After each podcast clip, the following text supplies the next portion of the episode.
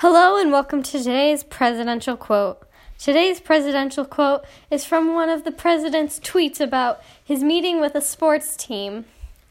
Now, I'm not pronouncing anything wrong. Everything I say is exactly how it was written in the original tweet.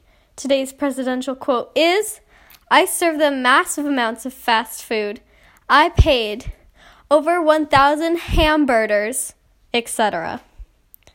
Now, I'm not sure what hamberders are, but I assume the president meant hamburgers.